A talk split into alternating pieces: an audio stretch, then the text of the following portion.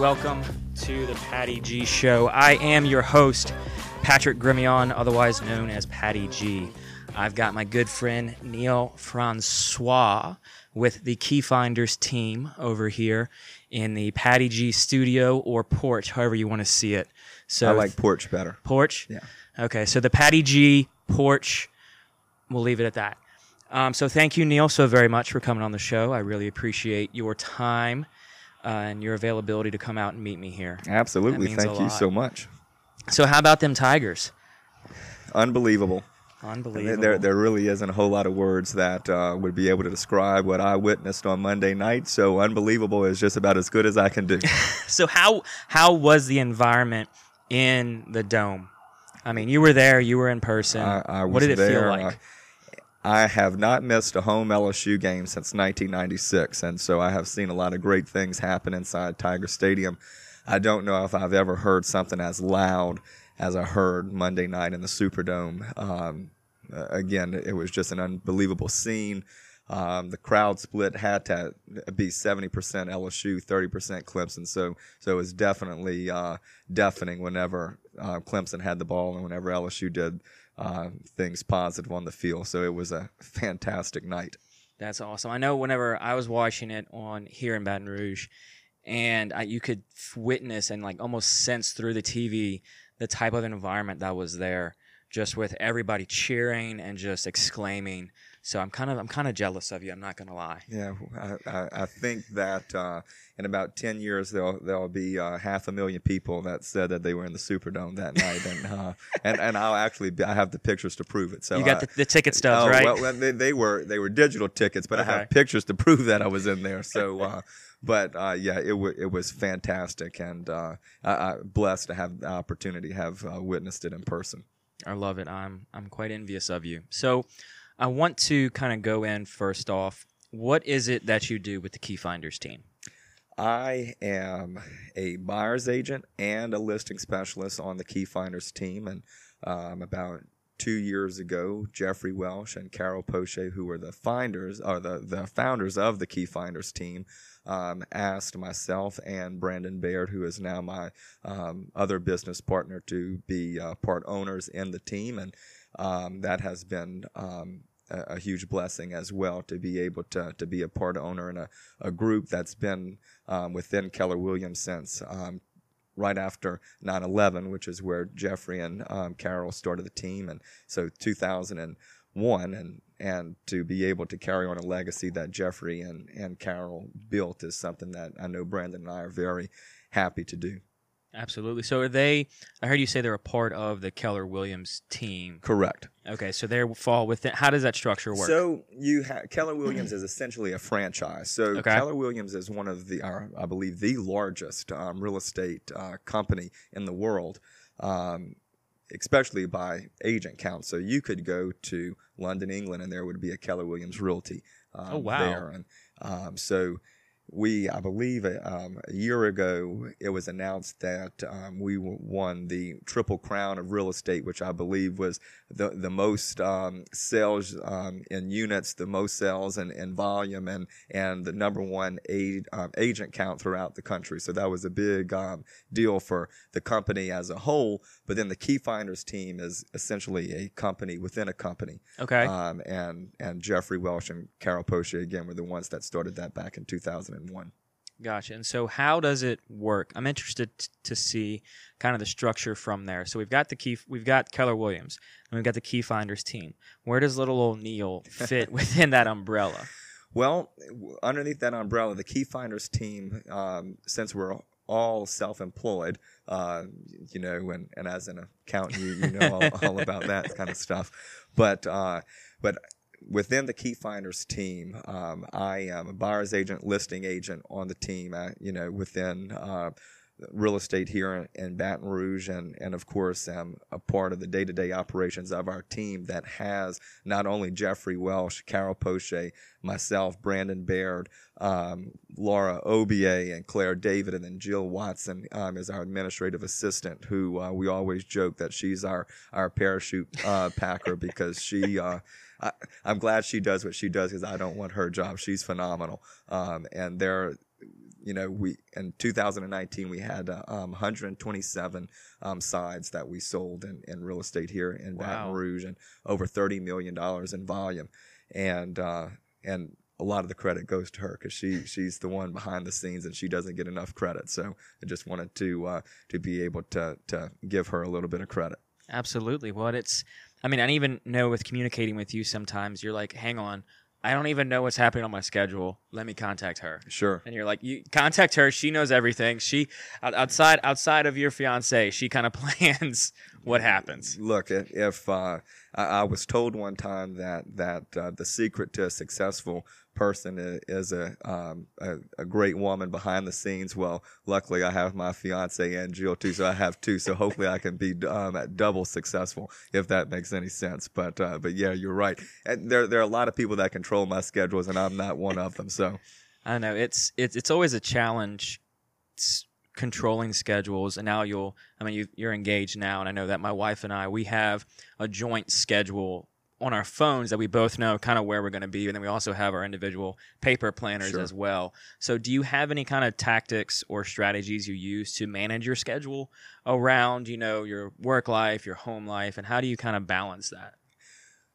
that's one thing, Patrick, that I really do try to um, accomplish on a daily basis is have um, a system set up to where you do balance that work and family life um, as as well as you can. And in real estate, sometimes it's it's very difficult because you know during the the work hours you know it, it's not like um, i'm you know sitting at a desk and and that's all i do all day. You know you're Right. out and about. And then of course once um, the the uh, business hours in for a typical person that's usually whenever we're kicking it in gear and showing property and on the weekends as as well. And that's a big time for us.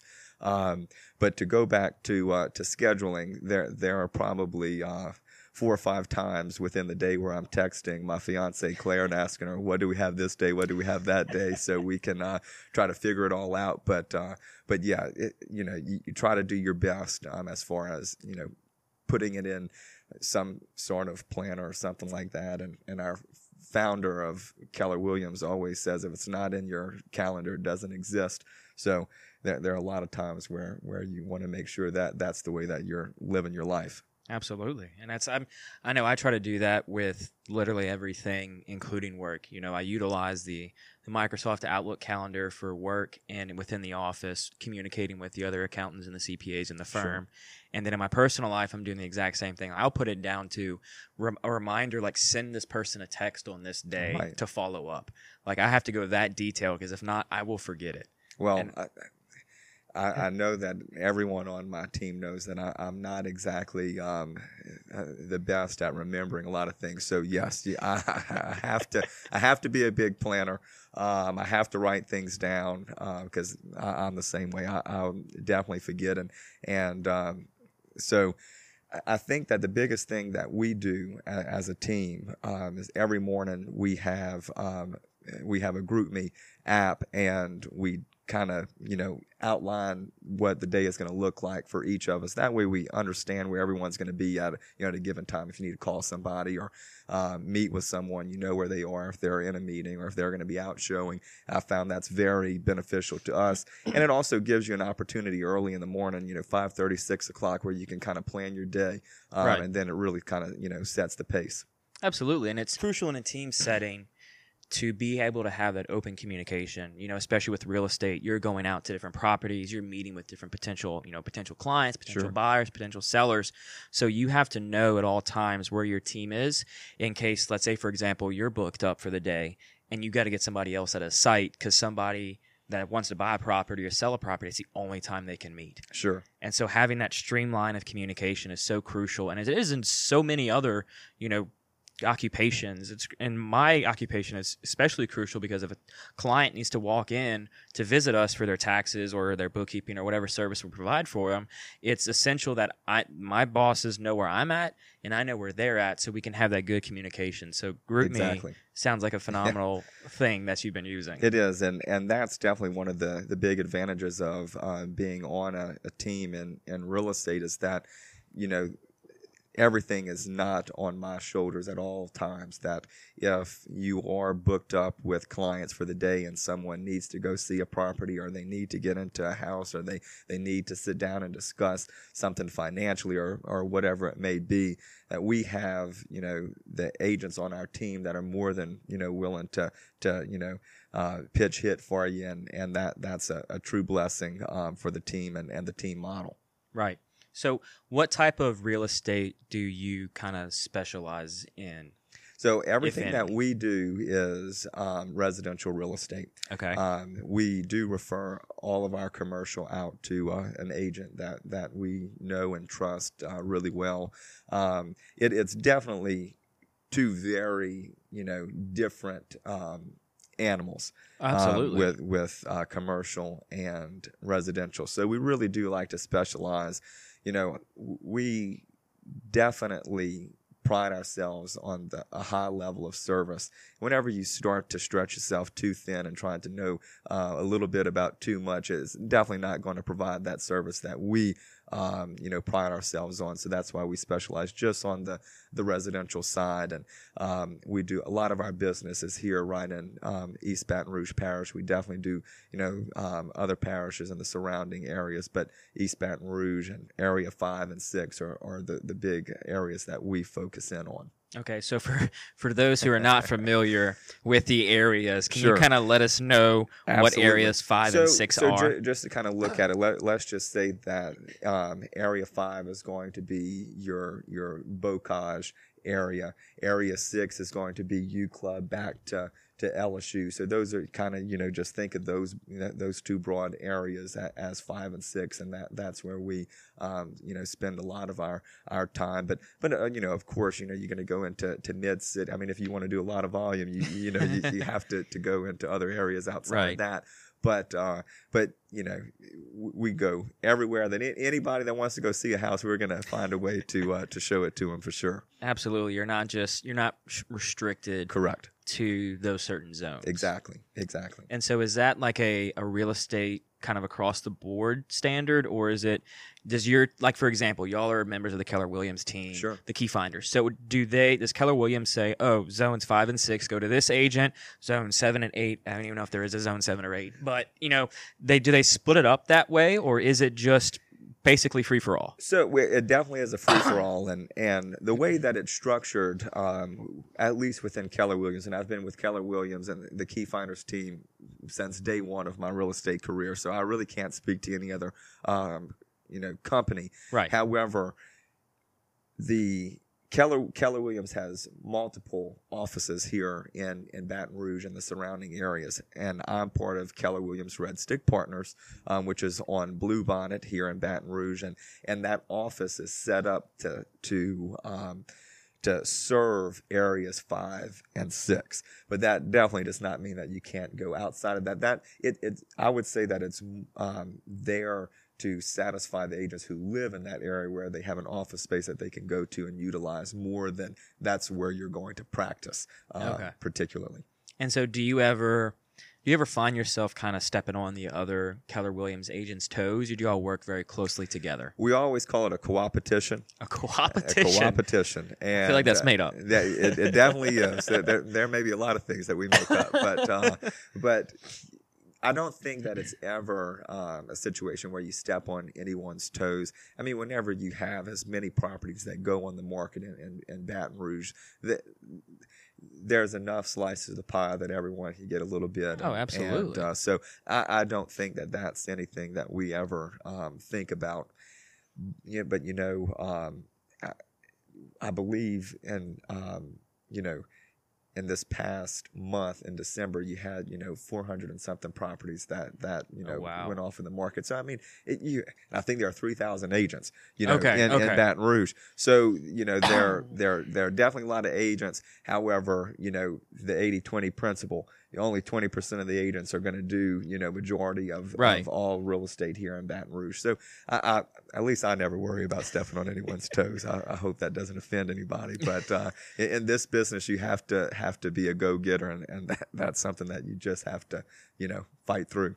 Oh, 100%, especially with, you know, like there's what, four, 3,000 agents, you said? Correct. 3,000 agents in just in the Baton Rouge area. In in, in um, the Baton Rouge MLS. So in, in Okay, this, what is that? So the Baton Rouge MLS is essentially going to go from West Baton Rouge, you know, pretty much all the way through Sorrento, and then Okay. then the New Orleans market will essentially start after that. So Okay. um, yeah, I mean that that's a lot of agents. Absolutely. Um, and it's and it's due to the fact that the economy is really good and real estate in Baton Rouge is really good right now. So Right. so whenever that happens, you know, agents increase. Whenever the the markets go down, agents decrease. That's just how it happens. right. And so, what I mean, what is the what is the barrier to entry into the real estate market as an agent? If you can pass the test, if you can pass the real estate test.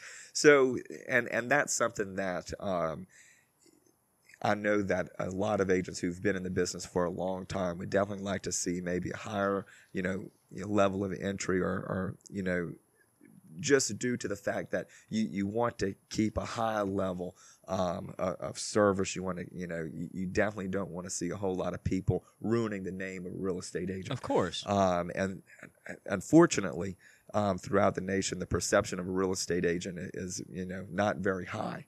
And um, I believe we're we're under attorneys and all that kind of Oh, stuff. so that that's not not too good. So I, I think that may have a lot to do with it. Okay. Um, but of course, as an individual in this business, you hold the keys to be able to to create your own uh, brand and and all that kind of stuff. So Of course. on an individual basis, it, it's not so bad, but across the board, and NAR, the National Association of Realtors, you know, provides all kind of stats and all that kind of stuff. So you know, overall, it's not very good, but uh, you know the.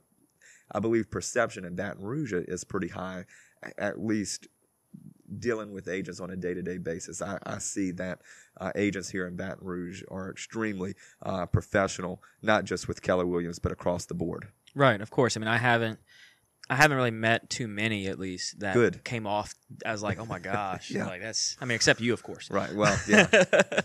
There's that T-shirt and a short. I'm telling you that That's if I it. would, if I would have, you just show up a little bit better dressed, that would have changed probably. It, it, it would have. So he, he, he helped us get this house, and he showed up on one. what Was it? It was which show? It was probably the third it- time we viewed the house. I don't even think it was a showing. I think it was a walkthrough. That's I think what- it was, it a, was a final walkthrough. walkthrough. And, and let me tell the story Okay, because right, I, all I don't want you to mess Okay, things up. okay. But but it was about 120 degrees. it was whenever you bought the house. Yes, And it this had- seems time for a good another pour of Yeah. wine. So and and so um, I had to measure a house with Jeffrey before, and I and if you, you if you and Charlotte didn't want to see me in you know in a, a suit that was soaking wet, it, um, and because that's how you would have seen me had uh, I not showed up in in uh, Bermuda shorts and a and a shirt.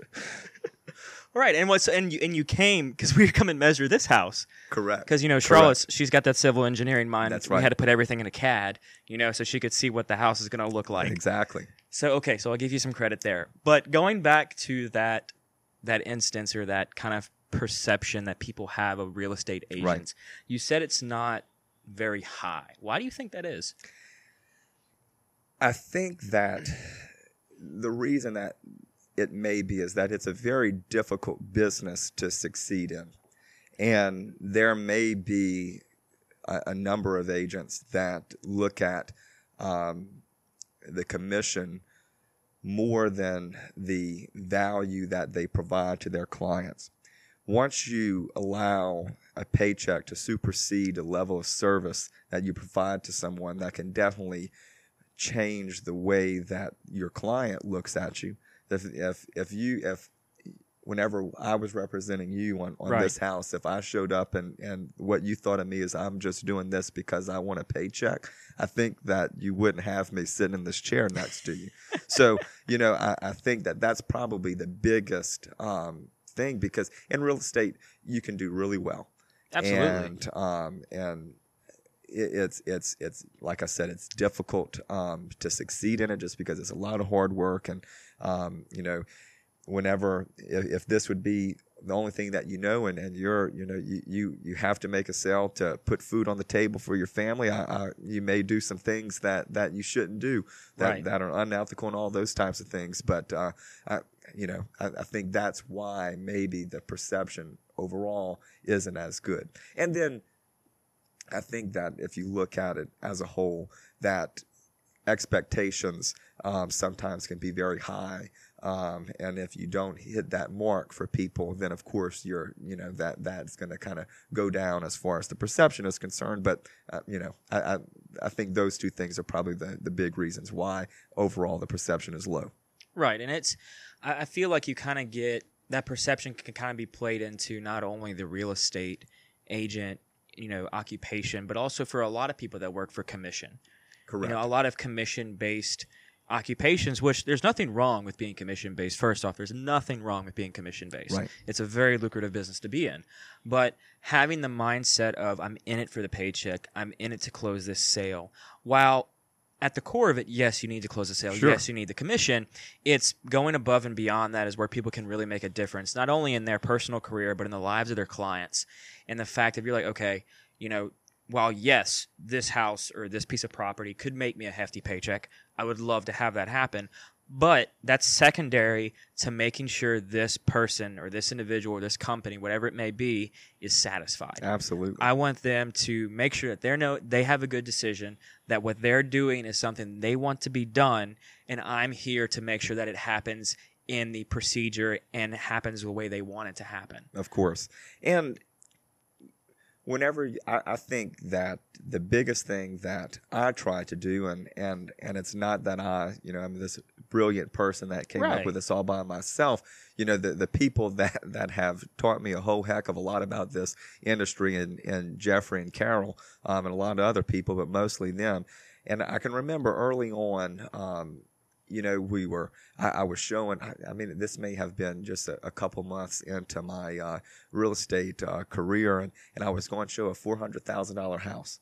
You know, I was like, oh my goodness, I, I can't believe that I'm going to show a four hundred thousand dollar house, and I may have said something along those lines, and and um, Jeffrey said something to me I'll never forget. He says, if you go into the showing with that mentality, they're going to see right through you. They're going to know what you're there for, and it made me realize that that's not why I was there. It was to serve the client, Right. and um, this business and, and the business that I am am building, it's all through referrals. If you go into every you know transaction, trying to do it in a manner that if you do a quality job, that this particular person is going to refer people for the rest of their lives to me and hopefully come back to me. That's the only way you can succeed in this business. If you go into it with that mindset, I think that you can be very successful. And then, and then you change that stereotype, you know, Absolutely. of, you know, of what, you know, the perception of a real estate agent. Yeah, when it's it's not even you know changing the perception or trying to change the perception within one sale. It's as a real estate agent, you as an individual are your brand. Correct. You know, yeah, you can stand behind a, a company and whatnot, but whenever like just now beforehand, I had to ask you who you worked for. Right. You know, I didn't even because it wasn't important to me. What was more important to me was the individual behind the deal, the individual behind making sure I was taken care of, and that that can be the same thing for any profession or any occupation for that matter. You know, it's well, yeah, you want to go to a prestigious law firm or a prestigious accounting firm, whatever it may be. You want to know that whoever is taking care of you individually is a good person. Absolutely. And it's for real estate, you control your business by simply controlling you as a person and your personal brand.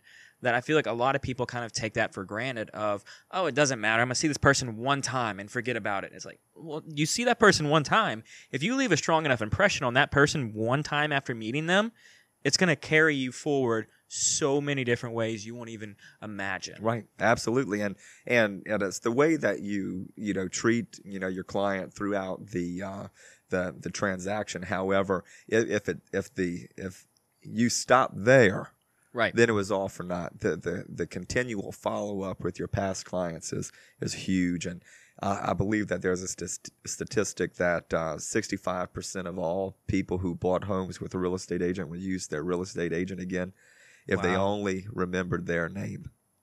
Really.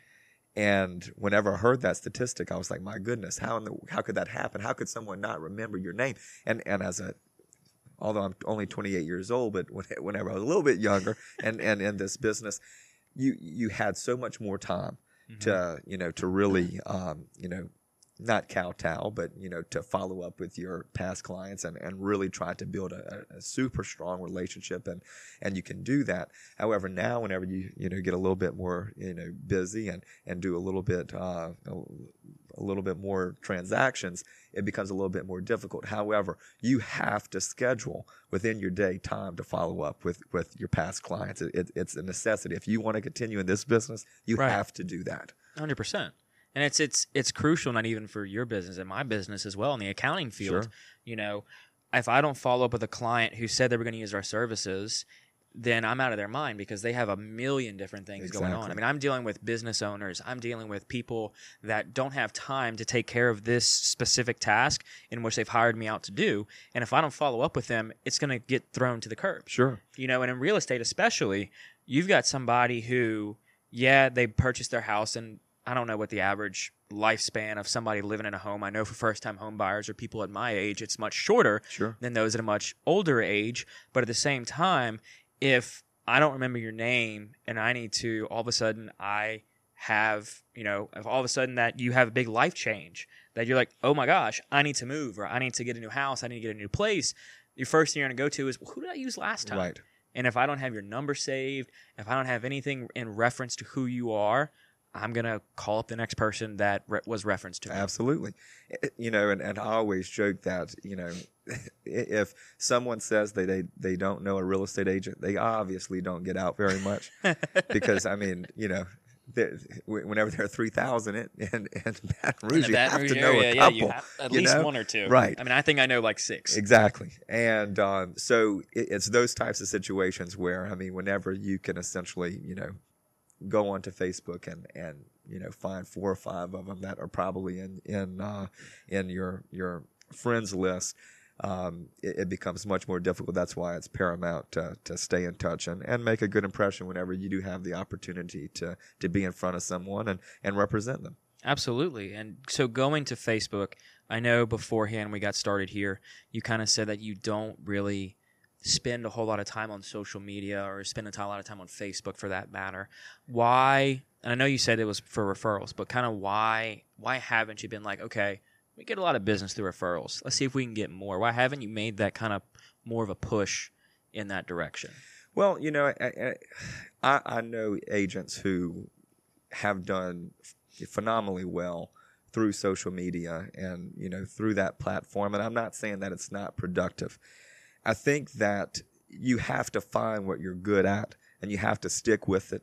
You know i, I think that if you are at an eight in something in life you can mm-hmm. work really hard and become a 10 but if you're a two you can work really hard and only ever become a four or a five so i'm not going to worry about the being you know trying to be a five at something i'm going to worry about being a 10 at something Right. um, and social media is just really not my strong suit. Now, going back to our administrative assistant Jill, she does a phenomenal job with the team marketing and all that kind of stuff, and and and that definitely takes a, a burden off of myself.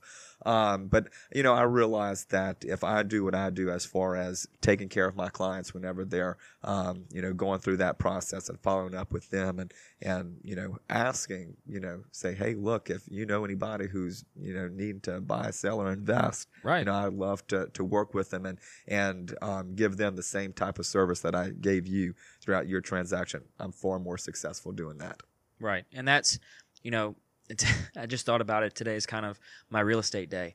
So the episode this morning was with Matthew Labordi of Elephant Commercial Real Estate. Right, which I which I, I know Matt and, and and thanks so much for putting me second because my goodness that that he's kind of a hard act to follow. My goodness. Yeah, he, he he is, and he he's a phenomenal guy, and he's all over social. I mean, with everything. I mean, Chase, his social media director, was we, we were emailing back and forth, and I'm supposed to go on his show, and he's supposed to come on mine, and so it's seeing that I realized like, okay, he's so on social and he's so on everywhere because he's got Chase, you know, and he even was like, he was like, I mean, I control. He's like, he controlled two, one or two platforms. Like, and Chase does the rest. Right. And so for you, like you said, you've got to spend that time devoted to your clients, devoted to making sure their experience is top of the line, that you don't have time to send out a tweet or send out a text. And so it's crucial for you to spend every amount of time you can with your clients.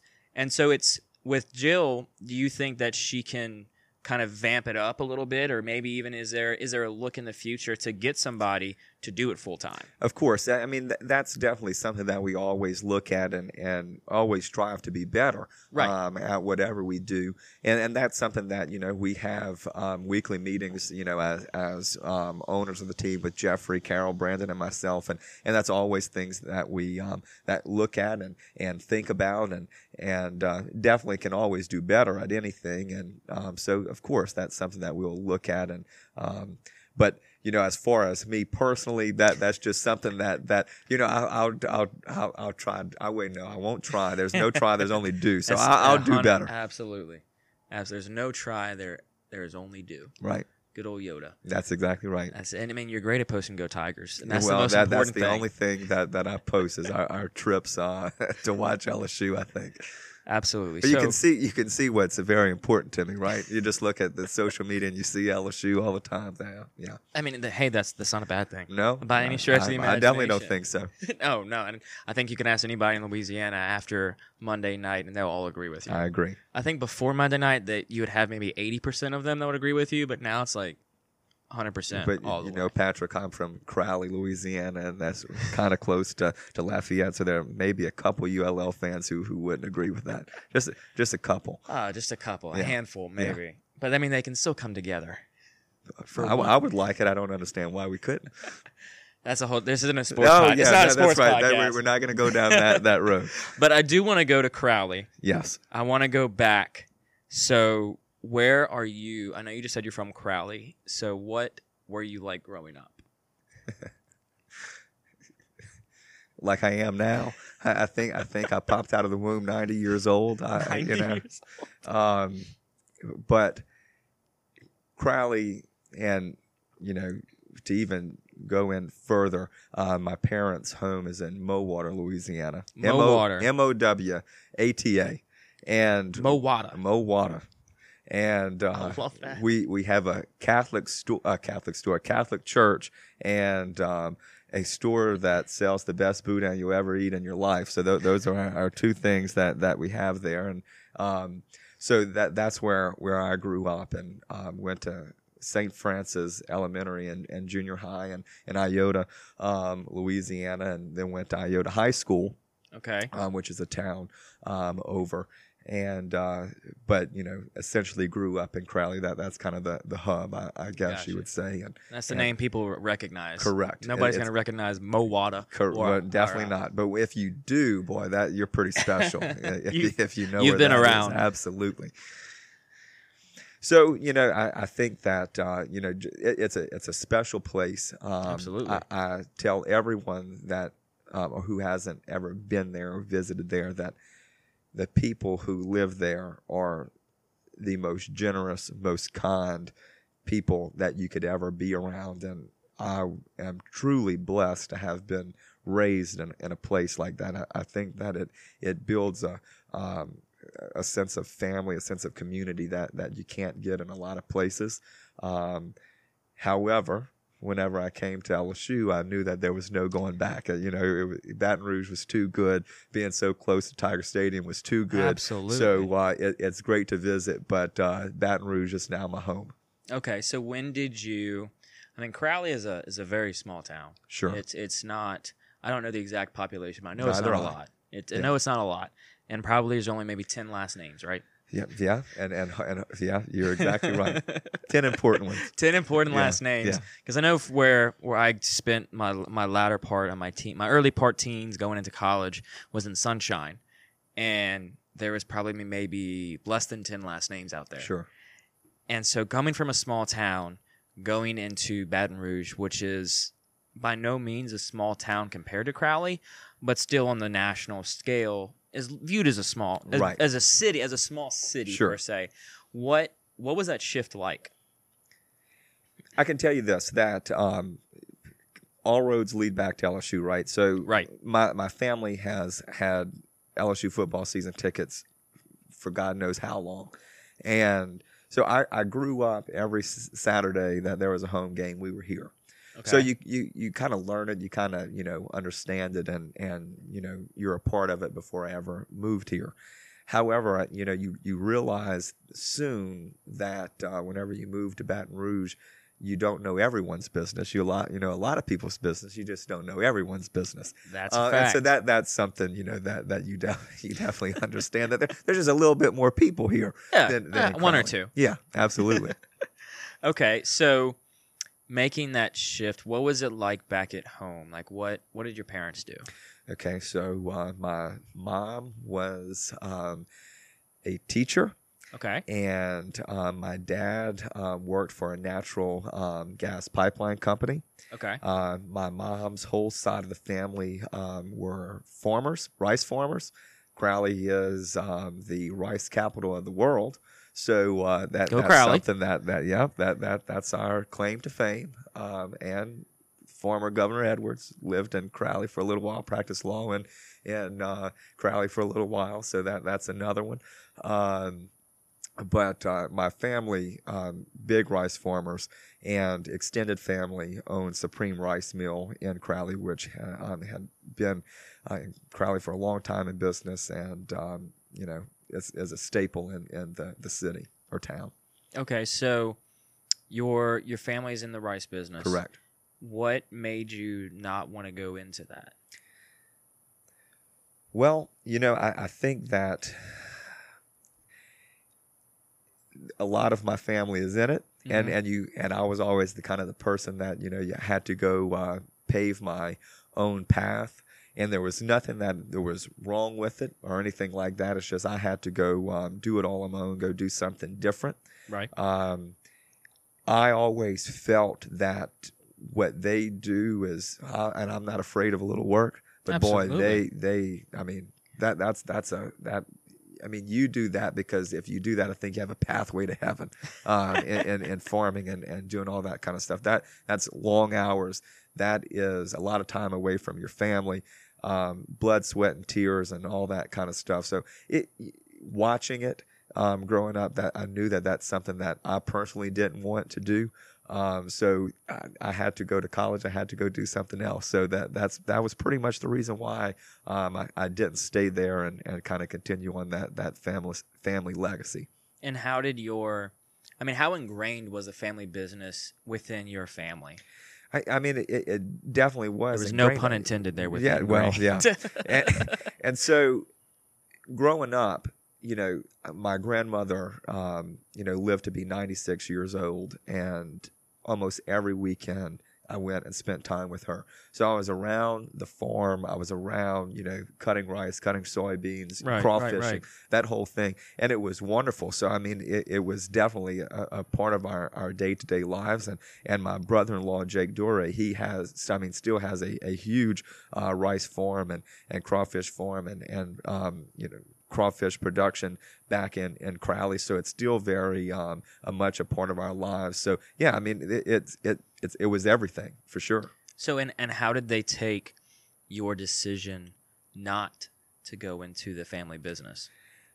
I th- personally, I think that my mom liked it. She didn't. She didn't want want to see me do that because she she understood everything that I just talked about with, with Right. how hard it is, and and I mean her her father um, was really a, a, a pioneer in um, rice farming here in Louisiana, where he uh, was one of the first rice farmers in, in North Louisiana. He he bought a, a, a ton of acreage um, out in um, the Bastrop uh, area of North Louisiana, where it was all pine trees and, and brush and all that kind of stuff, and, and started rice farming from scratch. I mean, tore it all Wow. down. I mean, bulldozed it all down and, and started from scratch. And he was one of the first ones there. So she understands, or she understood how much it took, um, you know, to to do what he did and and I, I don't think she wanted that for any of her children you know? But Right. uh, again nothing wrong with it. Oh, it's just not not. not uh, not what she wanted. And and and my dad um you know he didn't grow up in in, in that type of environment. So um you know in the oil and gas industry that he was in that you know that wasn't something that was in you know entrenched into his life. So it wasn't um a, you know as big of a deal moving out of it um as you know uh, a lot of other people within our community um, it would have been to make that transition outside of you know the, the farming sector Right, and it's it's not just. I mean, farming I know is very family centric and it's very Absolutely. family focused. But like for anybody who grows up with their family owning a family business, they almost feel like this sense of obligation to go into it. Right. Because if not, they either have this feeling of regret, this feeling of letting down their parents, letting down the business as a whole. And so I always find it interesting. I always want to ask people who come from a family business, why did you not go in it and how did they take it? Because I, I do see that it's family businesses are amazing. I'm a part of one. Right. You know, my family owns a, a plumbing and engineering company called Absolutely. Mechanical. You know, and so they it was a family business and it's I think on its third generation now. Wow. And so it's just been passed down the line and it's you know, when I was like, Hey, I don't want to do that, they were very supportive of it. But I I'm afraid that some people may not experience that. And so they need to they they, they almost kind of need to hear it from somebody else who's come from it Right. as like, oh, so it is okay. It's like it's not. I don't have to go into the family business, Of course. And it's it, it's something that I want to kind of let people know that it, it's it's okay to go outside the family business and kind of spread your own wings, even if you may not have the best of support. for sure. And and you know, and and luckily, um, in in my situation, I know that there are a lot of good people in place that that are going to take care of it, and Absolutely. and um, and and it's going to continue on. So you know, for me, it, it wasn't um, you know, it it it, it wasn't. I shouldn't say a big deal because you know it, it's always a big deal, but Mhm. but I knew that it was in good hands, and and you know you're always proud of it. You know, I mean that's Oh, something that that um, you know all the time. You know, Supreme rice you can buy it in almost every grocery store, and that, Yeah. that's something that that although I never had a direct impact in, um, it, it, it's great to be able to say that that's something that that you know people that I know and and loved built that and and continued it and and uh, it, it, it's a great thing. Oh, 100%. And it's it, it it's it's great to see a transition from a family business and have the support of your family to go into your next endeavor because then you go you want to support them right back. Correct. Which is huge. So, what made you want to get into real estate? Well, during my time at, at LSU, my uh, main goal was to go to law school. That's a bit, a Yeah. bit of a shift Yeah, there. That well, absolutely. So, um, and and then I, I I wanted to have a worse reputation than than a um, lawyer. So then I became a real estate agent. That's how I did it. Okay, so But- you, you started at you know, Correct. level Z and you Correct. went to was- I was- AA or Correct. I was ZZ. two prongs from the bottom of the totem pole. Then I went to the last one. Okay, But uh, okay. but no, I um, I wanted to go to law school. Then somewhere along the way, throughout my time at LSU, I, I decided that I, I really didn't want to get into the debt that I was going to have to get into um, going to law school. And I was always interested in real estate um, and always thought that once I became an attorney that I wanted to, to do real estate law. Okay, Um, and so whenever I decided that law school was not going to be part of my future, I said, okay, well, you want to do real estate law. Let's go do the next best thing and, and go be a real estate agent. So, um, I, at, at a LSU um, baseball game, sit next to two great people, Dave Kelly um, and his wife Debbie. Um, they knew um, um, an individual who was in real estate. Her name was Carol Poche. okay. They said, "Well, you need to talk to Carol if you want to go into real estate." And um, so I, I called her, and she said, "I'd be more than happy to meet with you," um, which was unbelievable for a person who doesn't have a whole lot of time on her hands yeah, and uh, agreed to meet with me and kind of you know walk me through the path of, of becoming a real estate agent and um, what it entailed and so uh, I went ahead and after I graduated from LSU I, I uh, the next couple of days after graduation went into real estate school and and um, passed the exams and then went right into Keller Williams because that's where Carol was and a couple of days after that, she and Jeffrey asked me to go into their office and asked if I wanted to be on their team, which I thought was the, the biggest honor of a lifetime, which it was. And I haven't looked back since. And uh, it, it's just all about people taking a chance on you when once you get to that point, and and they took a big one because I haven't, you know, I, I didn't have a lick of sales experience in my Right. life, um, but you, you always have to, you know, tell yourself that you can do whatever you believe you can do, and and I definitely thought I could do it. Um, and Jeffrey and Carol instilled a lot of um, values in me that that you know I still have today, and a lot of trust and and confidence, and and it led to uh, what I perceive now as, as a as a fairly good career so far.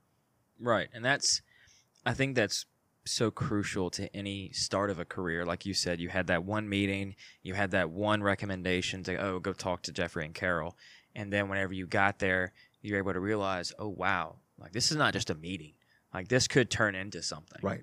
And then being able to capitalize on that and have a, a personal brand, like we were talking about earlier, that they liked you. I mean, clearly they liked you, otherwise they wouldn't have offered you anything. I mean, let's let's be real. You're not going to offer something to somebody you don't like. Sure.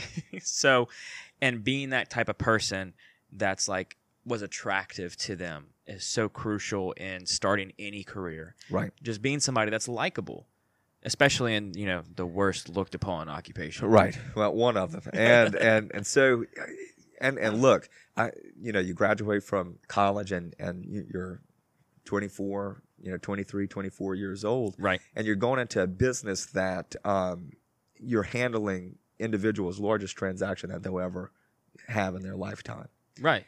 and th- that's difficult to do it as as a as a younger person because you know people just don't trust young people to handle those types of things.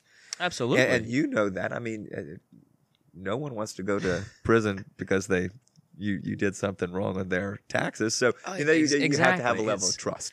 Um, Hundred percent. and and so, you know, it, it was difficult. Um, and I, I remember one in particular uh, transaction where I had, and I went on the initial, you know, consultation with this older couple, and I, I thought I did pretty good on on it, and and uh, she calls um, Jeffrey and and says, Jeffrey, why did you send this high school kid to, to come handle my selling my house? And Jeffrey said, "Give him a chance. I, you know, I, I promise you won't regret it." And to this day, I, I they're they're some of my favorite clients. Um, Really? And yeah, and and but you have to win people over. I mean, especially, and that just becomes more difficult. And and uh, I wouldn't have it any other way. It, it, it builds a ton of character, that's for sure. Well, and it's and I feel like it almost matures you quicker Of course. than if you don't do something where you're dealing with that type of clientele, where you're dealing with a transaction that, like you said, for some of these people, this is going to be the largest transaction of their life. Right. You know, they are committing to something that they can't get out of. Right.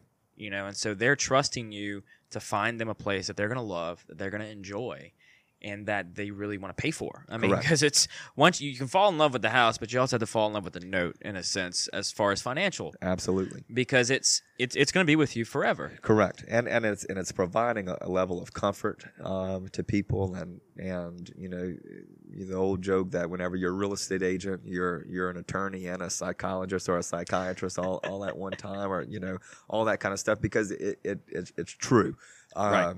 that whenever there's so much emotion tied up into, especially selling a home that um, Yeah. you, you've lived in for a long time. A lot of people raise their children in the same home and that type of thing. There, there's so much, so many memories and so much emotion tied up into it. You have to handle that situation very delicately, and to provide that comfort level to the individual is, is paramount. Um, and, and try to instruct your clients to understand and to think like a buyer in those situations and, and to realize that at the end of the day, it's a transaction. And if you want to sell your home, you have to think in a certain way. And at that point, whenever you're trying to sell it, let, let's, you know, no longer think that it's your house. Let's think that it's somebody else's. Because once it's somebody else's, you just got what you wanted. Right? Right. So, I mean, it's just changing a change of mindset in those situations and, and, you know, all that kind of stuff. Now, do you th- is it harder to sell a house? Oh, I I would def now. A lot of people would disagree with me, but I'm going to tell. I'm going to tell you Everybody's what got their own opinions, I- right? I think. I believe that it's more difficult to to sell a home um, or represent the seller in a situation only because of the, of the fact that whenever you're representing a buyer, and let's say something unfortunate happens and you have to move past that particular deal, Right. you move on to the next one. And it's a lot easier that way because we looked at a number of homes. You know, a couple of them that you could have said, "Hey, we like this," and and and, we may not have been able to negotiate to a point where you were comfortable with, and we move Right. on. Right. If you're in the listing on the listing side, if you can't come to terms of negotiation whenever you have that buyer that's right in front of you, who knows when the next one's going to come along? Um, especially in, in a market that uh, may not be the best. So it, it- it becomes, you know, a little bit more difficult as far as that's concerned. Um, you definitely spend a lot more time with the buyer. But to me, that that's never, you know, a bad thing. I, I like spending time with people, so that that's never a negative for me. But uh, I I would definitely say that listing a prop- property is a little bit more difficult than the, the purchasing side for that reason alone. Exactly. I think you framed that up perfectly. It's for the buyer, we can move on to the next Correct. house. The seller, you can't move on. You're not moving on. You you I and you, there's only so much in which you can fluctuate. Correct. As a seller, you can only come down on price, or be able to settle for other things you're not wanting to Right. do. Well, and and that's why you know in in this business, taking the time on the front side of listing a property is huge. Making sure that it's in as good of condition as you can possibly get it before you go to market.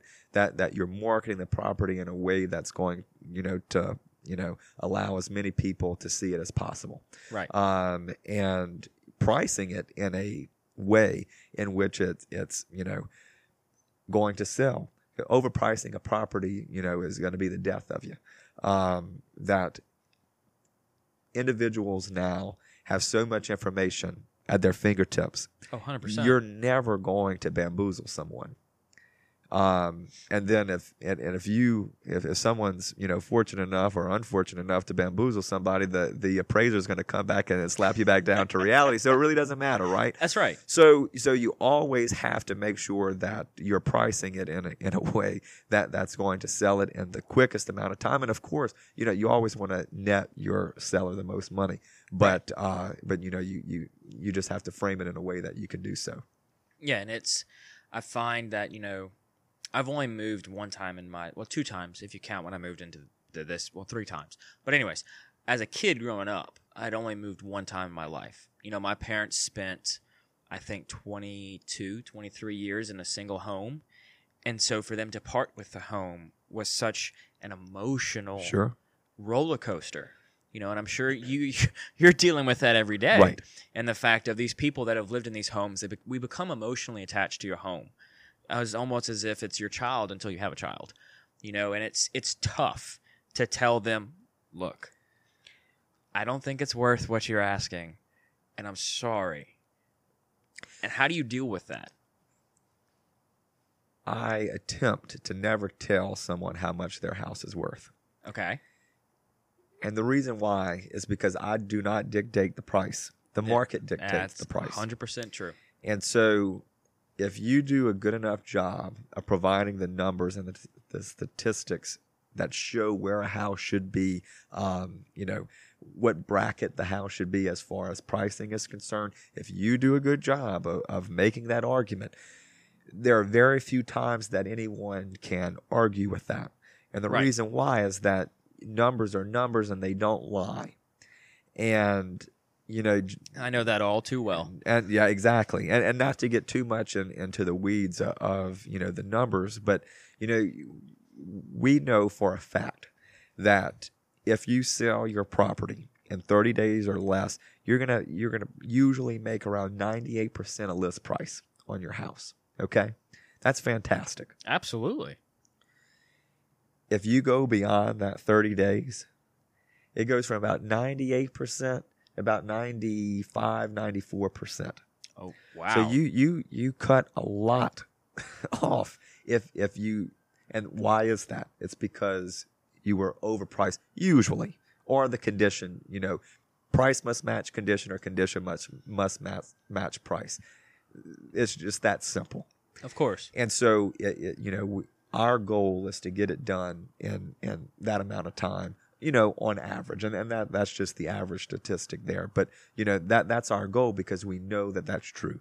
We know that, you know, if we have 12 showings and, and no offers, that something's out of whack because it's obviously a nice property, but no one put an offer in on it. Or, you know, if we have no showings and in two to three weeks, we also know something's out of whack there as well. Yep. So, you know, you just have to, you have those stop gaps in place, you know, that, that just kind of say, hey, look, something's wrong with this.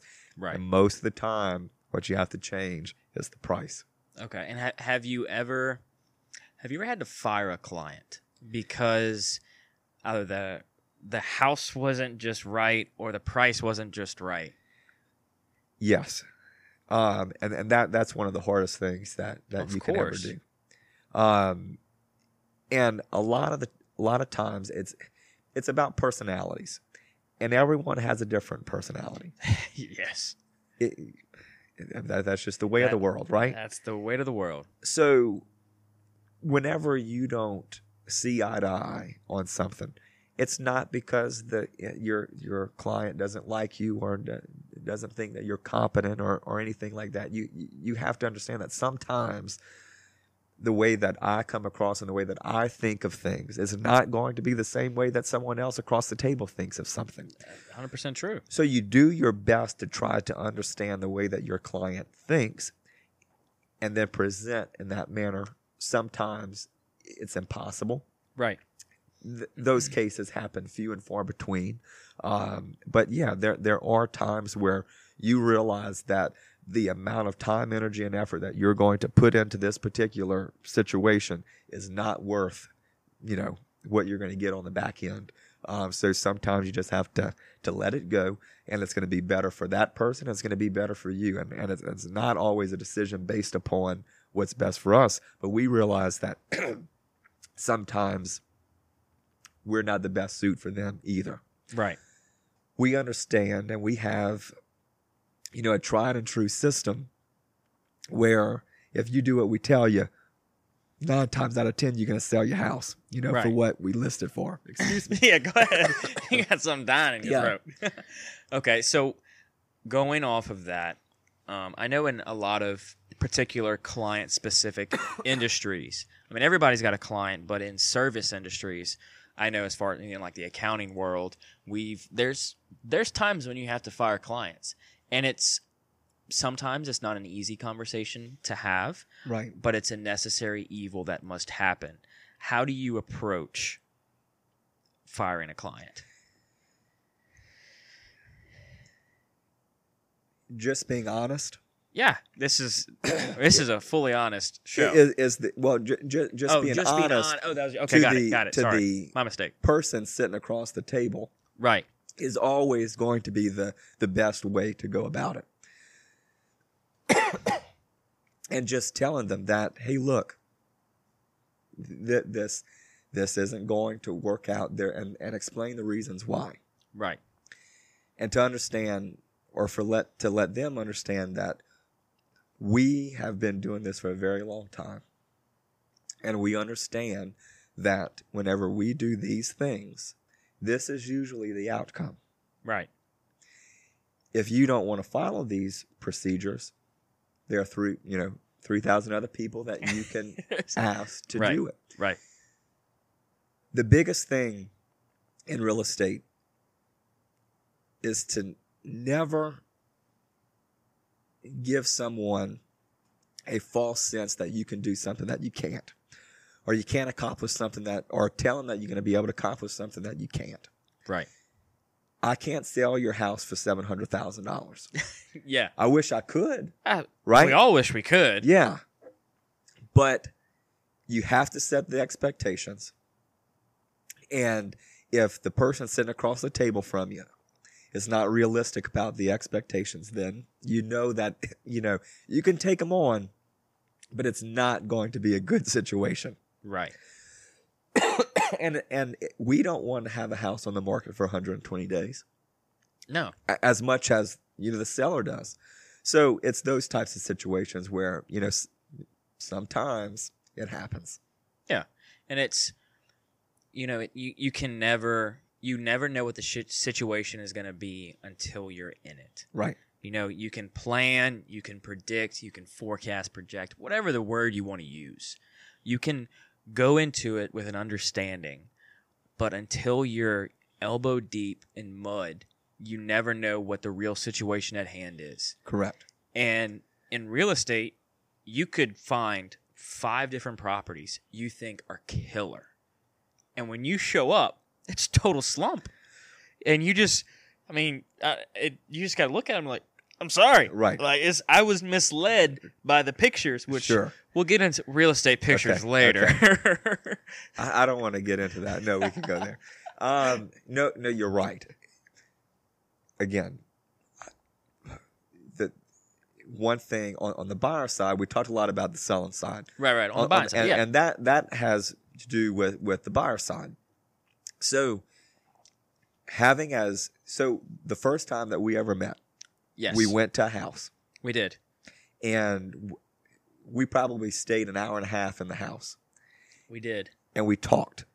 Yes. We talked about what you wanted, you and Charlotte wanted, Yes. and we had we essentially had a game plan of how we were going to tackle this situation. Yes. Wait. I think I remember the house. Yeah.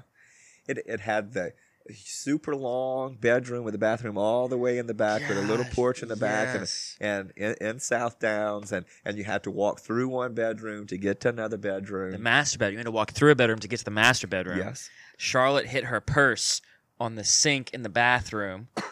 as soon as you walked in the door, I couldn't walk to you. I had to walk around. You had to step outside to change your mind in the bathroom. yeah.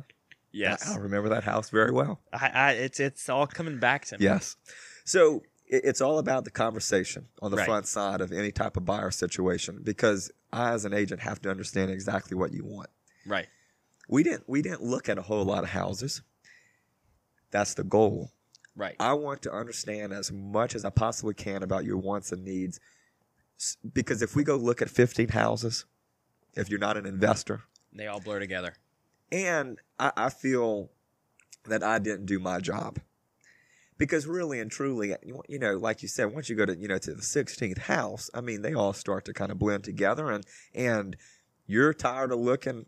I'm never tired of looking at houses, but you know, but I would hope not. You know, it, it's it's one of those things where I always think that if I can find my clients a house and we only go look at probably seven or less, you know that that that's kind of the perfect situation right. You- because you you don't want to waste anyone's time, and that's part of my job is to understand what my clients need in a home. Absolutely. And I think, I think we looked at what five or six houses for us, and it it wasn't until so we looked the day we looked at this house, it had just come on the market. You're like, hey, I know we're scheduled to go see a house at six thirty. Right. Meet me at this house at five thirty. It just came on the market today. That was one of my better moments. able to Yeah, capture right, like, oh, right. this has everything they're looking we got for. to we got to go. and so and, and we came here and we looked at this house and we we I mean we fell in love Right. with this house. And then we went to the next one and instead of having the the first house syndrome that a lot of people have where they compare it to the first house. Sure. You compare it to the first thing you see. Right. You know, it's same thing with car buying. With any type of large purchase, you're going to compare it to the first thing you see because it's the only thing you have to That, compare that, it that's to. your reference point. That's your reference point. Whereas here, as soon as we left this house, everything compared to this house. right. And to me as a buyer, it's like, okay, then that's the house you got to have. When the second you start comparing other houses to your non first house, or if you see eight and you're still comparing to the first house, you should have gone with the first house. Right. You know, but if you start comparing, like, okay, we were able to, like, all right, we're moving from the first house. How do the other ones compare to this? And as soon as we got to that point, we were like, it's a no brainer Right. that that actually wasn't the reason why we purchased the house. We drove by after the second viewing and saw somebody standing looking back, and we were like, "No, we can't let him have the house. Right. we can't let him have it." Well, if memory serves me correct, I, I I took your I had to run off of a sand volley, volleyball court to answer your phone call, and you told me that hey, I want to put in an offer on the house. So that that, that was pretty darn cool. yeah, it's uh, it was it was like eight o'clock at night or Right. something. Right. Charlotte and I were like, "Okay, that's it's the one we want." And then she was like, "What are you gonna do?" I was like, "I'm gonna text Neal." Right. I said, "Call me." Right. And you call me, like panting. Right. What, Yeah. what, what do you What do you need, Patrick? And I'm like, "I want the house." Yep. and and and so and, and to kind of go through the process. So we kind of went through the showing process. Now Right. now we're in, into the okay. Now we The, the second phase. and uh, this particular house in, in the the market that you were we were in because at the time that you purchased your property we were probably at a, probably a four month supply of inventory What do you mean by that? okay so that that's essentially like an absorption rate so Okay. um and and it also tells us whether or not we're in a, a, a buyer's market or a seller's market anything less than six months is a seller's market. Anything more than six months is um, a buyer's market. Why? Because, okay, so let's look at it this way. So if you had 50 homes on the market Okay. and you stopped adding properties to the market, Right. at the rate at which properties go off the market in a month here in this city, Yeah. um, how long would it take for all the homes to be sold? I understand. So if you had 50 homes on the market and 10 sell a month, then you're going to have five months. So it would take five months to go through all of your inventory. okay. And that's essentially what it is. So it's, it's, you know, you're not adding any more properties. You're not adding any more buyers. You know, how long will all the homes sell? Yeah. And so that's what it is. So at the time that you were purchasing, you, we were at like a four month supp- supply. So that, that's a pretty good seller's market Yes. and at the time uh, sellers were getting about 98% of list price Okay. so we had to have a conversation about how we were going to structure the contract Yes. and being the person that you are you wanted to, to negotiate on the house and Me negotiate? Yeah. Never. And, and so, and I love to negotiate. However, whenever you understand the climate of the market, you have to structure contracts, especially in a location that you live in and a house that you were going to buy. Yeah. You had to structure it in a way that you knew if someone was going to offer that, you know, you uh, put in an offer 30 minutes after you, you better beat them Right. Right? So we had to have a conversation about how that was going to look. You know, we had to, you know, your lender was Johnny on the spot um, as well, and getting us a, um, a, a pre-approval letter at, at 8.30, 9 o'clock at night. He did. Uh, Yeah. Jonathan was Yeah. Jonathan uh, Basant. I think Good is how you guy. Say his last Good name. guy. So shout out to you, Um, Jonathan. And so he he was fantastic, and and and having people like that make the process so much easier. Absolutely. Um, and, and so we had to put in put in the offer quick. Could negotiate a whole heck of a lot. right. Well, we negotiated on different terms and price, Correct. which you opened my eyes to. Right. So so you're creative with your negotiation. It's not well we're just going to take ten thousand dollars off the list price and we're Yeah. we're buying a car. No, you're not. You have other options, you know, with closing costs and, and other types of, you know, things within the contract that you can negotiate on. So we, we went under contract. Well, we they countered one time. They countered. We we put in the offer the next day because you said you had to get the paperwork filled Correct. out, Correct. and I, I had all the paperwork to you that night. That's Just right. want to leave it That's there. Um, That's right. but you submitted the offer the next day, which I was. I was perfect- tired was after per- that I was- volleyball game. I was perfectly Yeah. fine with. um, because not everybody is like me and gets all their pre-approval letters and all their bank documentation three Yeah. months before they Yeah. start looking for a house. you, you you were you were the uh, you you were a real estate agent's utopia. I can tell you whenever it comes to that. Yeah, because I, remember I, we we put in the offer, and then the the other listing agent called the banker, and was he was like, "Why are you calling me?" Yeah. But they just wanted to make sure you were you know, you had a little bit of money in your bank. in right, bank. right, right, right. Of So- course. and uh, he he was like, "Yeah, you're fine." Right. Um. So anyway, so yeah, it was one co- it was one counter.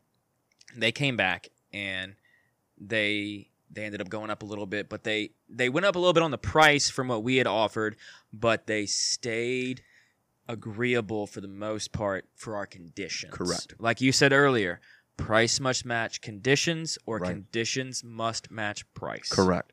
And you know, and that's something that whenever we had a conversation beforehand, and and we said most likely they will counter. I mean, you know, Right. that, that's that's just human nature to say, well, can I do a little bit better than than what's on the table. You would at least you would hope. Right.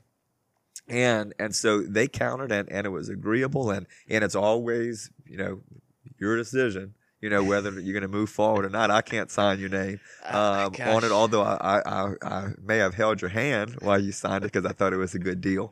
Um, yeah, but yeah.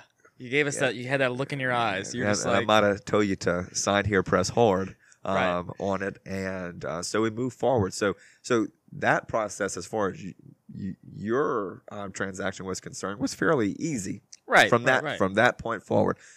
Now we went through the negotiation. Now we got to go to the inspection, which that became.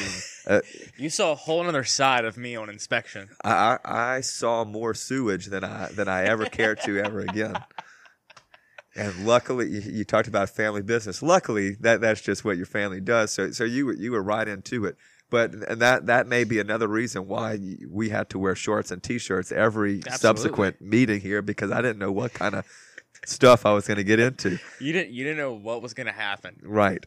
Uh, so, so we get to the inspection, and, and you know, for everyone listening that, that doesn't know what that is, you, we have a, a licensed inspector that's going to come through, and they're they're going to you know go through the whole property with a fine tooth comb, and and you know definitely tell you everything that's wrong with your house, Oh, they tell you everything that's wrong more than you want to know. with the house. and and that's something that again you know you have to set those expectations you know especially for a first time home buyer as yourself where you haven't done this before where you have to understand that you're going to get an inspection report that's going to be you know the size of the bible and you're going to think to yourself that this home is going to fall apart but the simple fact of the matter is almost you can have that with a new construction home Right. um, so you know, you just you just have to keep a level head. You have to look through it all. And first time in my real estate career where we ever flooded a bathroom in a house, and and you That weren't was- here. That was that was that. not here. That was golden. I so for our inspection period, we I wanted to be there right. when we met with the inspector. I was like, "Look, you can look wherever you want in the house. I have to be there, just because that's the kind of person I am." Right. And I'm like, "Look, you let me know when you're going to be there, and I will show up. I'll leave work. I'll come here, and I'll meet you here." And I get here. I get to the house we purchased. Let's lead with that. We Yeah. purchased the house. Yeah, you were under contract. You were well. You were in the inspection period. and yeah. we, and we could and We as you you, as you made me well aware, you could have gotten out, but you weren't. I was not. No, I was. We were we were too far sold right, in the house. right. Yeah. Well, Charlotte had already measured. We weren't. We weren't measuring. We sent it to Laura, and she was already designing That, the that, house. that's right. That's right. So I show up to the house after inspection period, during inspection period when the inspector's here, and I walk in and I hear this this this fumbling around in the master bath, and I walk into the master bath, and it's just there's there's water everywhere. I mean it's it's there there's towels down like Right. there's like he's he's on the phone with a vacuum company and i'm like what i'm what is i'm first time home buyer here Right. hello i'm like what is happening i'm like what what happened he's like oh your shower flooded I'm like, what Yep. what Yep. what ho- ho- hold on one second what and and so literally i show up the the bathroom floor is covered in water the closet that's got carpet is soaking wet i mean sopping wet from this shower overflow and i still bought the house You still bought the house, and you still bought the house because it's a great house. it's a it's a phenomenal house and uh, yeah, that that was that was the first and luckily the last time. Well, And I mean, you only lived here a couple months. it was his first too It was his. With that particular inspection, he and I have this relationship where he has a lot of first time situations in home inspecting on the properties that he's inspecting for me. He fell through a roof with me. He flooded a house. However, he's a great inspector and, and, and he opened your eyes to a lot of things that, that we were able to, to remedy prior to uh, to closing on the property, and that's why you do that. Right. Um, and and so I, I was able to witness um, uh, a camera going all through the, the sewer pipes of your we house. educated you And, and yeah, I, I, I can't say that I'm an expert, but I have. I bet you I've seen a lot more than eighty percent of the other real estate agents in Baton Rouge. So, uh, that's good. That's that was that was funny. I'm Right. not gonna lie. So we, so the issue with the house was there was a a tree root through the sewer that we had not foreseen, we had not predicted. Right. We simply thought that that's where it was tying into the city water based upon the knowledge of 50 years of experience looking at this kind of stuff Correct. but it was still blurred and we couldn't excuse me we couldn't see everything so we thought that we were able to clear this we were able to clear it out and it was going to take care of it so we we educated you on the all the tools because i know whenever you came back it was me and my dad here and we had like all the gates open we had windows open we were plugging in cords Right. and we were running an auger and a camera through the sewer line and you were just like what is happening?" you're in, Right. you're you were there dressed similarly than this because it was after a good day of showings, not a bad day of showings. And you were like, "What is happening?" Like, come on, Neal, come over here, Yeah, come over here. take Neal." the jacket off. Uh, know, take the jacket off. We showed you on the camera what was happening, and so I think it's for for other buyers. I mean, not everybody's going to experience that. no, luckily, Luckily, not everybody's going to experience that, but understanding and seeing that, and not just throwing your hands up and walking away correct. you know, we went into the purchasing of the home with an educated mind of what we were getting ourselves into. We had an estimated timeline of how long it was going to last us. Right. It came a little bit before, but we had an estimated timeline. So we went in understanding what was going to happen, and you were able to help us negotiate on that end. Look, we're really not un- we're really not comfortable with this situation at hand, and you're able to help us put that into a form. I have not seen such a formal email sent before in my life. I try. it, gosh, it was. I, that's your law experience that you wanted to have. That, that's right. That's right. That th- those two law classes in college really came into play there. Um, but but yeah, and and that most of any time or most times whenever a transaction is going to fall apart is going to fall apart during inspection. right. Um, and most of the time, it's because the seller has negotiated so much on the front side on the initial negotiation that you can't possibly negotiate anymore, or, or at least that's the belief, you know, on the seller Right. side. Then you have to be creative again, um, and that that's where you know what we did. We you know we, we kind of moved some things around. We tried to try to figure out a way that it, that it was going to be acceptable to both sides, and it was um, eventually, and, and you just work on it. Um, I, the listing agent on the property and I had had a you know great line of communication. We kept the dialogue going. That's another huge um, you know benefit um, in this industry is whenever you have good relationships with you, you know the your fellow agents within the community. Right. Of Um, course. And you know that you can call them and say, "Hey, look, let's just work this thing out," you know, um, and not have a combative, um, you know, approach to it. Um, well, anytime that you're going to butt heads on something, that the outcome is not Yeah. going to be good, or it's going to be real good for one side and not good for the other side. Right. Um, and so, you know, we just kind of worked it out. And, and once that was over, it was essentially clear sailing. Um, after that, and, and we might have measured the house a couple more times after that. Uh, you know, We had to it's double blurry. check. You know, you know the window dimensions by heart. I'm sure. Well, after you fussed at me a couple times, it's, it's in and out or out and in. I, I'm still not sure which which which one it was, but I thought you were going to fire me after that because I wasn't doing it too too. You know, whether you put the tape measure inside the window or outside the window on the you know the right side of the window, I, I, I still don't know. We, we might have to, to do another uh, tutorial after this. We'll, we'll, ha- we'll have to ask if anybody's watching, or the one or two people that's watching. One of you is my mom. The other one is Neal's mom. Yeah. Leave in the comments how you should measure a window properly, Okay. because we still don't know. And I think it's one way. Neal thinks it's the other. Whichever way you think it is, just let us know. Yeah, But- the thing that that's why I'm a real estate agent and not a not an appraiser because. I've you know I can measure the you know, you know what out of the outside of a house, square footage. Don't uh, don't let me do windows. Yeah, windows are just you know. Don't get too meticulous that's right. with the That's measure. right. We just, we have to be very general, very broad. You know, square footage is what I like, and, and that's it. You always round up. That's right. Well, Oh, well I, 11 and a half feet? No, it's 12 feet. we're gonna go with more. Yeah, it's, it's 12 feet. Absolutely. Yeah, you- you learn very early. You better be as accurate as you possibly can be, because that can bite you in the behind sometimes. Especially, yeah, especially with an inspector and appraiser is like, uh, hang on. yeah, the the No. appraiser the appraiser likes to get you. That's for sure. Gosh, the so you have so for people buying homes, two people you need to worry out, look out for are the appraiser and the inspector. Right. The the inspector you pay f- well you pay for the appraiser as well, but Right. both of them can really man put a wrench into things. Absolutely. Again, you you have to have the understanding that that, that could potentially happen. Um, and the inspection process, you have a lot more flexibility and a lot more uh, ability to negotiate your way out of that situation or into a situation that that is um, beneficial to, to whether it's the seller or the buyer in, in that particular case.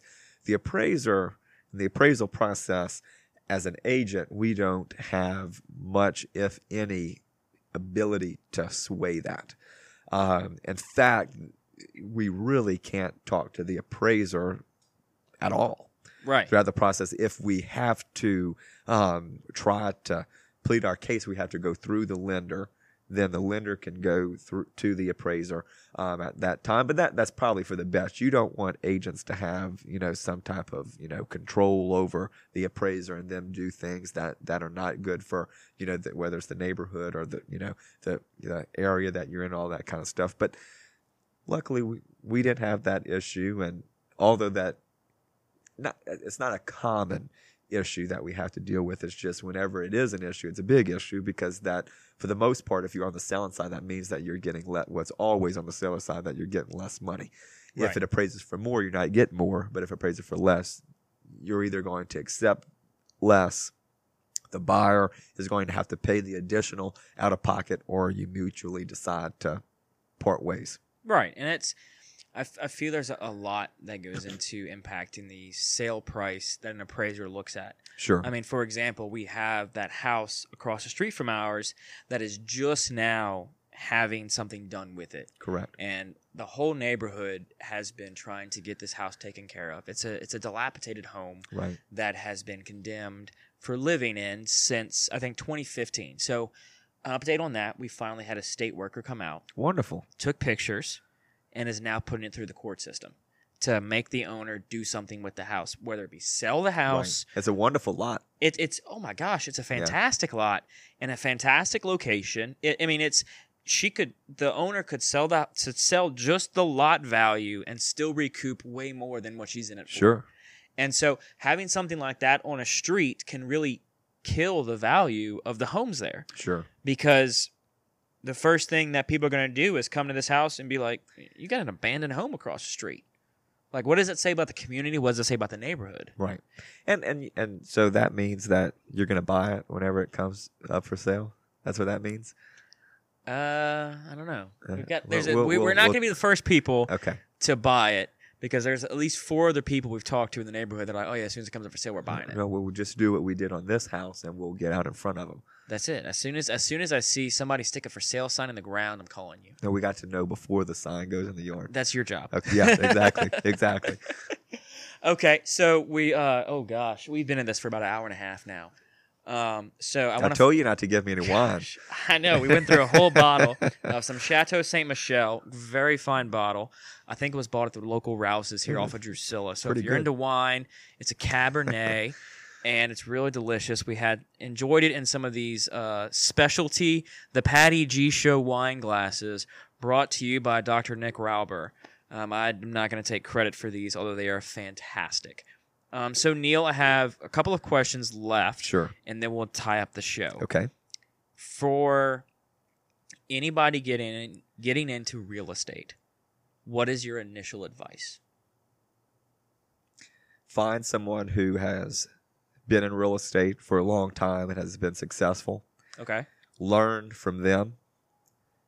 Answer your phone. Call people back. Um, if you if you do or if you just answer the phone and call people back, you're probably going to do pretty well. Answer your emails Okay. um, in a timely manner. Um, you know, I I'm a firm believer that the difference between someone good and, and someone great, not a whole lot. Right. Um, and so, if you do all the little things, you can be successful. Realize that this is not easy. It is portrayed as a glamorous job and, and all that kind of stuff, but it is, you know, it, it it's not what you see on HGTV, and uh, you're not just going to show three houses and they're going to go have lunch and they're going to pick of the three that you know in 30 minutes. It's not going to happen. Um, so you have to be in it. You have to have the mindset that I'm going to work hard and I'm going to treat my clients um, with the, as much respect, dignity, and, and serve them as best as you possibly can. And that's a lot, but uh, Yeah. that that would be what But I it- would tell someone. I love that. It's it, it may be a lot, but in this specific industry, I feel like it's almost just enough to get started. It is, and and and you're not going to survive any other way. Right. So, one final question is what can I do to help you achieve your goals? Well, I can tell you this, Patrick, that that how you and I met was through your sister uh, sister-in-law and, and brother-in-law, Lauren Spencer. I sold them. The, I, I sold their house. I uh, then we found another house that they bought. They sold that one. We bought another house, and they're in the process of of, of selling that one and, and buying a new one. So that's a whole heck of a lot of transactions. And and we met in at the end of 2014. Um, what what what it's going to be? Four kids and, and five houses later. Um, but to have those types of relationships, um, whenever anyone talks about real estate, if my name's the first name that comes to mind, that's what I want. Um, and it doesn't really have to be any more than that.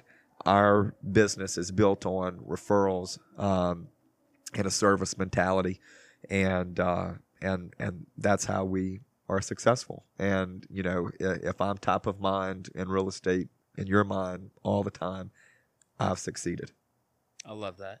Well, thank you so very much for coming on the show. I'm going to do my best to get you out there. Wonderful. I don't know how well I'll- I'll succeed, but I will do. Well, I, I definitely appreciate it. Now I have to go on, on the Conan show that I was booked right after.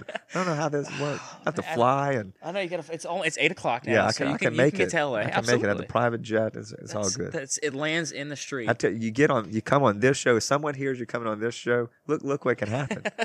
I'm telling the you. The Conan man. calls you up next. That, that's right. That's right. All right. Well, well, thank you again. I really do appreciate your time, Neal. Thank you so very much. And for those that are watching or are listening, thank you so very much for your time and for just enjoying the show.